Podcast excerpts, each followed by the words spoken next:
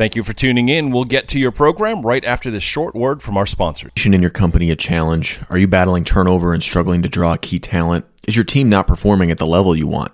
Problems present themselves through conflict, miscommunication, creative differences, unclear expectations, and motivational issues.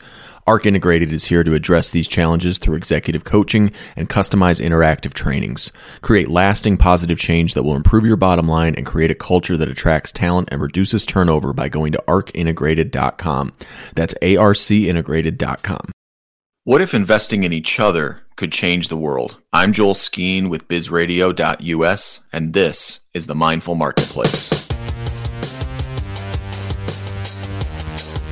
Welcome back to a second half of a wonderful conversation that I'm having here on the Mindful Marketplace. If this is your first time with us, welcome. On this program, we talk to the entrepreneurs, advisors, industry leaders, investors, and economic experts who are not only solving a market problem to make a profit, but they are also solving a social problem to make an impact. It's where we learn how to connect our money and our businesses to our values, our community, and ourselves. Today, we are continuing our conversation with Diane Silver, who is an advocacy program manager with Fair Vote. And if you didn't get a chance to listen to the first episode, please go back and do that. It was really wonderful to set the table with her about what ranked choice voting is and how it really works for the experience of the voter.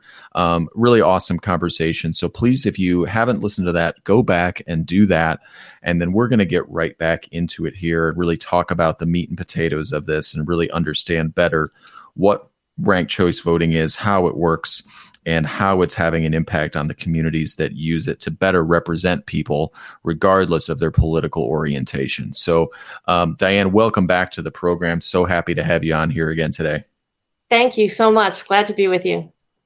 Yeah. So when we left off, you know, we were talking about the experience of the voter, um, getting to actually rank the candidates that they like in their elections rather than just, you know, having to pick one, um, but actually getting to say, hey, you know this candidate is my my first pick but if i can't have that one i'd love this one as my second third fourth you know all the way down the line. And last i really don't like this person. And so they're my last choice. And just how that affects the engagement and the um, you know just the experience of the voter. But i guess you know we we want to dig in here on this half really about how this actually works and how it works for um, people. So yeah tell us a little bit about how this process actually works. Sure. Um, I think I always like to emphasize, uh, first off, that it works for everybody across the political spectrum in the same way and to the same advantage. This truly is a nonpartisan reform. The big idea is that it will deliver a winner who truly represents what the majority of the voters want. Um, and if that majority leans left, that's who's going to win. Somebody on the left. If the majority leans right, that's who's going to win. It benefits both sides or all sides of the political spectrum in the same way and, and equally fairly. Um, again, the big idea is that it delivers a majority winner. So I think that majority rule is a basic principle of democracy that most people think we have here in our country, but in truth, we don't. Many, many, many elections are won by the candidate who got the most votes, but they didn't get a majority. And that's because of that phenomenon of vote splitting that we talked about in the previous episode. How the majority, you know, let's say 60% of the of the electorate in a particular jurisdiction leans one way and 40% leans the other way. If that 60% gets split into 30 plus 30, then the then the 40% would be the winner and they would take office even though they don't represent a majority of voters and they didn't get a majority. Majority means more than 50%. And so that's the big problem with our elections, and that's how the vote splitting is a problem. And so the, the big idea for ranked choice voting is that if nobody gets a majority, then we have an instant runoff. So we could have a regular runoff where or what we call an in-person runoff where everybody goes back to the polls two weeks later five weeks later six weeks later and and you know has a runoff between the top how two or whatever But the problem with that is that number one, the turnout drops tremendously, and you have a very small portion of the electorate making the decision for everybody because it's hard for everybody to get back to the polls again. It's expensive for jurisdictions to have to run a whole nother election to do the runoff. It's expensive for candidates to keep on campaigning. It's exhausting for the voters to have to keep on hearing the campaigning and being engaged. So the beauty of ranked choice voting is we do it instantly through this thing called an instant runoff. And the way that it works is through the ranking. So if nobody, if none of the candidates gets a majority, then the lowest vote getter is eliminated. Sorry, you got mm-hmm. the fewest. And then we have a runoff. However, however many are left, it's as if everybody goes back to the polls again and you vote again, only now there's only let's say four candidates instead of five. And so if your favorite is still among those four, your vote in that runoff round goes to your favorite, your number one choice. It's only if your favorite was the one that got dropped out, the lowest vote getter, well, now they're not on the ballot anymore. So you would have to vote for somebody else. Well, you don't have to go do that in person because of the ranking on your ballot, you have indicated who your next choice is. And so if your first choice has been eliminated, now your vote goes to your next choice. And so all the ballots are counted again, and we see if somebody gets a majority. And if nobody does, then that happens again. The lowest vote getter is eliminated. It's as if we all go back to the polls, but we don't have to. It happens instantaneously all the ballots get counted again, this time with only three candidates. And whoever is the highest ranked on any given ballot, who is still active in the race, that's who that ballot counts for. So, as a voter, my vote goes to my favorite as long as they're still in the race. If they get dropped out, my vote goes to my next favorite. If they get dropped out, my vote goes to my next favorite. So, I'm not I'm not voting for more than one candidate at a time. I'm not giving half my vote to one or half my vote to another. It's not a weighted vote, it's not a point system. It's one person, one vote, just like everybody's used to, just like we always do. It's just that instead of having to go back to the polls to have a runoff, we can have a runoff instantly. And it's a better runoff than just doing the top two, because it allows the votes to consolidate around the candidate who has the broadest support. The thing that I love about ranked choice voting is it requires both depth of support and breadth of support. You have to hmm. have enough first choice votes that you don't get eliminated, and you have to have enough second and third and fourth choice votes that those votes consolidate around you and you get over that 50% threshold to ultimately win. And that's the candidate who the most voters are happy with. And this is the, this is another really great thing. Majority is more than 50%. But so many times that could be a very, very slim majority. You know, if it's right. 51, 49, you still have half the population who's not very happy. But with ranked choice voting, more than 70% of the voters have the winner in their top three. And so that's a huge satisfaction level. A lot of voters might be like, well, I didn't get my first choice, but I got my second choice. I got my third choice. You know, I'm pretty okay with it. And that level of satisfaction is what is the game changer for ranked for, with ranked choice voting. We can get over this hyper partisanship and move on with problem solving. Yeah, and what I also love about it in addition to all of that is, you know, I don't know how many times when I have wanted to vote for a candidate who wasn't one of the two main parties, I've had that feeling that we mentioned last time of like, well, I'm just going to be throwing my vote away. But with this, even if you pick the the most unpopular candidate, your vote still gets counted again in the next round so that you're never actually throwing that vote away in that sense. You still are participating in those runoffs so your vote always ends up counting that's exactly right. There's another piece of it that um, is kind of a nuance, but it creates a mandate. There's there's a couple of ways. you know, one is when you win with with a true majority, um, you can claim that mandate, and it makes the job of governing a lot smoother, a lot easier because you're not sort of in defense mode throughout your entire term of service.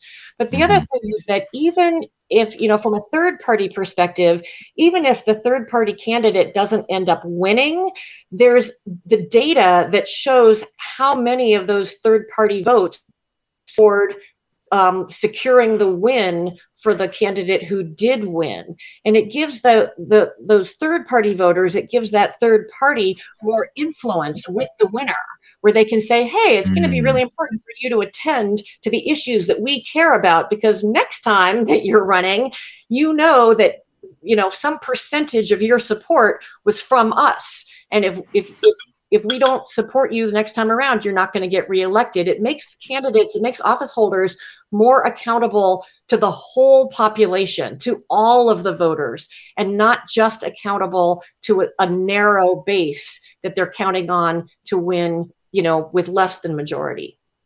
Yeah, because it makes the um, elected officials more number one representative of what people actually want, but it also makes them, like you said, more accountable to those people in the next elections. That's I I that combination of things is such a refreshing idea. Um, I, you know, this isn't something that gets talked a lot in our national politics, but I'm curious where in the world or where in the smaller levels in the country has this been implemented and what does it look like? Yeah, I'm glad you asked. It's actually a lot more prevalent than you think. Um, it is used in over 50 jurisdictions across the United States. Um, two are at the statewide level in Maine and in Alaska, the bookends of, of the country. yeah, they, they, have it. They have it um, at the at the state level. In Alaska, they use it for state and federal offices. In Maine, they use it for federal offices, not yet for state offices. They're still working on that. Um, and they're beginning to adopt it at the local level in various municipalities. And then across the country, um, in lots of different places, they have it um, at the municipal level, at, sit- at city level. Um, it's been used in a couple of cities in the Bay Area for almost 20 years now, um, in San Francisco and Berkeley and San Leandro and such, um, and Oakland, I think. Um, in Minnesota, they have it in Minneapolis and St. Paul, a couple small towns. Um, they've got it in Santa Fe. Um, interestingly, it was used in Virginia in the um, the Republican nominating convention um, a couple years ago, and that's how Governor Glenn Youngkin got into office. Um, the Republicans used it to nominate the candidate who would have the broadest support within their party, and it totally hmm. scored. Mm. For the Republicans, because they were then able to really do well with get out the vote because the majority of their voters really were behind the candidate. Um, and they ended up taking back the governor's house in Virginia. In other states, it has benefited Democrats. Um, it the the the truth is, it ends it ends up delivering the candidate with majority support, whichever side of the political spectrum that's on. Yeah, and that's that, that one that is something that's really key here is that it it doesn't seem like, you know, with the examples I got to see you do a presentation on this, which is how we connected and you went through kind of a whole long presentation of different spots in the country where this has happened and some of them, you know, may have benefited candidates that were more on the right, some of them may have benefited parties or candidates that were more on the left, but in each situation it was actually more represent representative of what the people in that district or in that state wanted. And it didn't seem like it really had a uh, it didn't seem like it, it the process itself has a, a bent one way or the other. That's that's exactly right. It is not some ploy by one party or the other to somehow gain power you know through shenanigans. It it truly represents what the people want and that's what. Well, it seems like it actually might might discourage shenanigans. Would you say that that's accurate?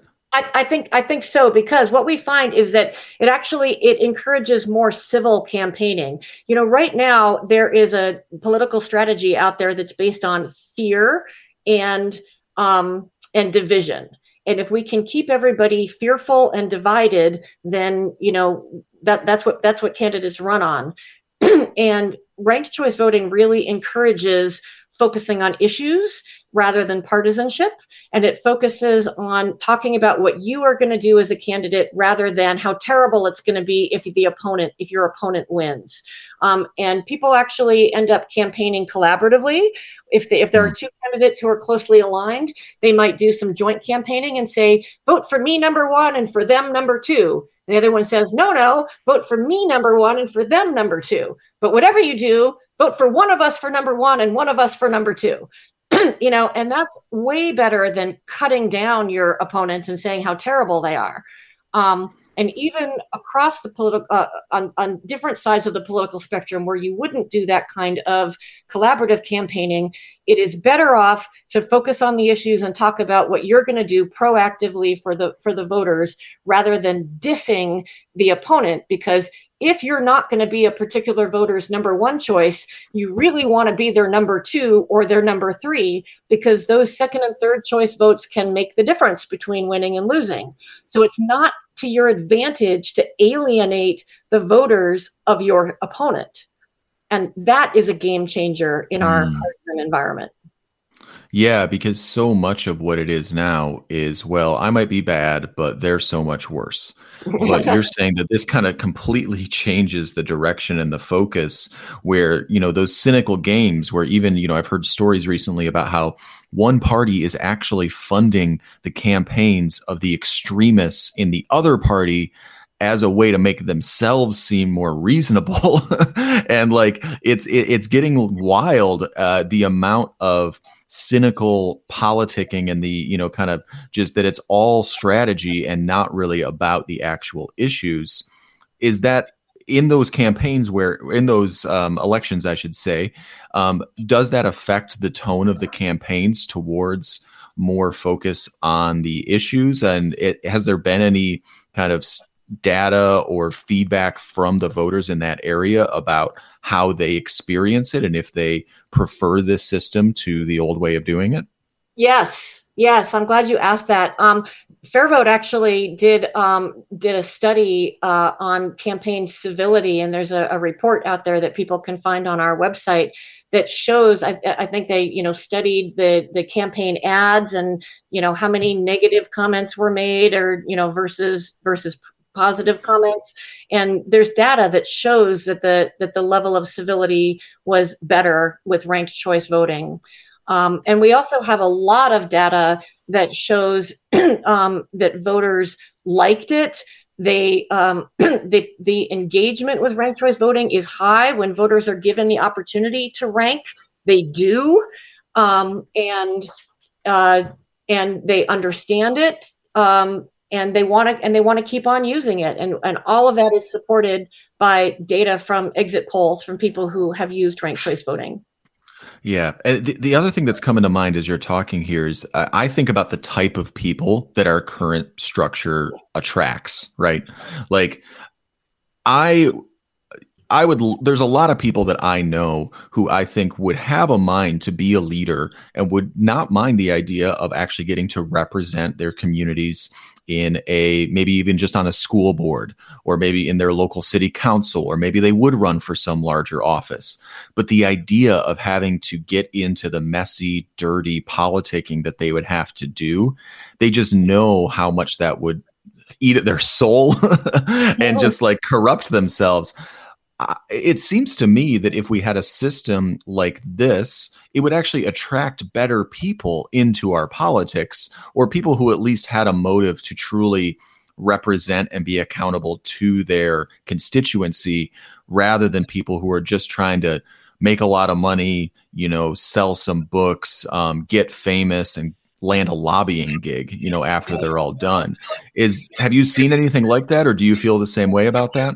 Yeah, well, I, I think I'm not I'm not quite as as cynical about the people who do run, especially at the local level. I think I think most people run for office for, you know, good reasons and positive reasons. But I will agree that running for office um, requires a thick skin and a lot of money.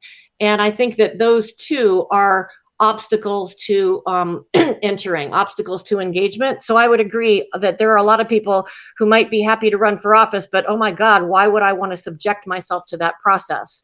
So number one, running offense is far is less expensive than running defense if mm. if your opponent is starting to run negative ads that accuse you of all kinds of stuff then you have to respond to that and that means you have to buy a lot more ad time and do a lot more mailers and so that makes the whole campaign more expensive so simply having a political environment that discourages the negative campaigning and the mudslinging and encourages the focus on issues means that campaigns can be less expensive. So I think that's number one.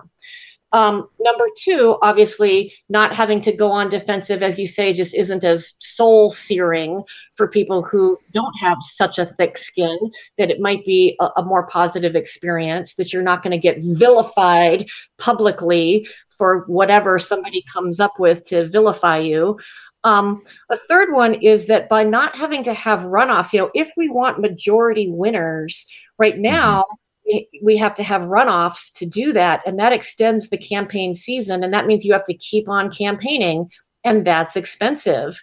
And so having these instant runoffs means that the we can have majority winners and get it all done in one election. So it's like we can have our cake and eat it too, um, and so I think that that would encourage more people to enter the field.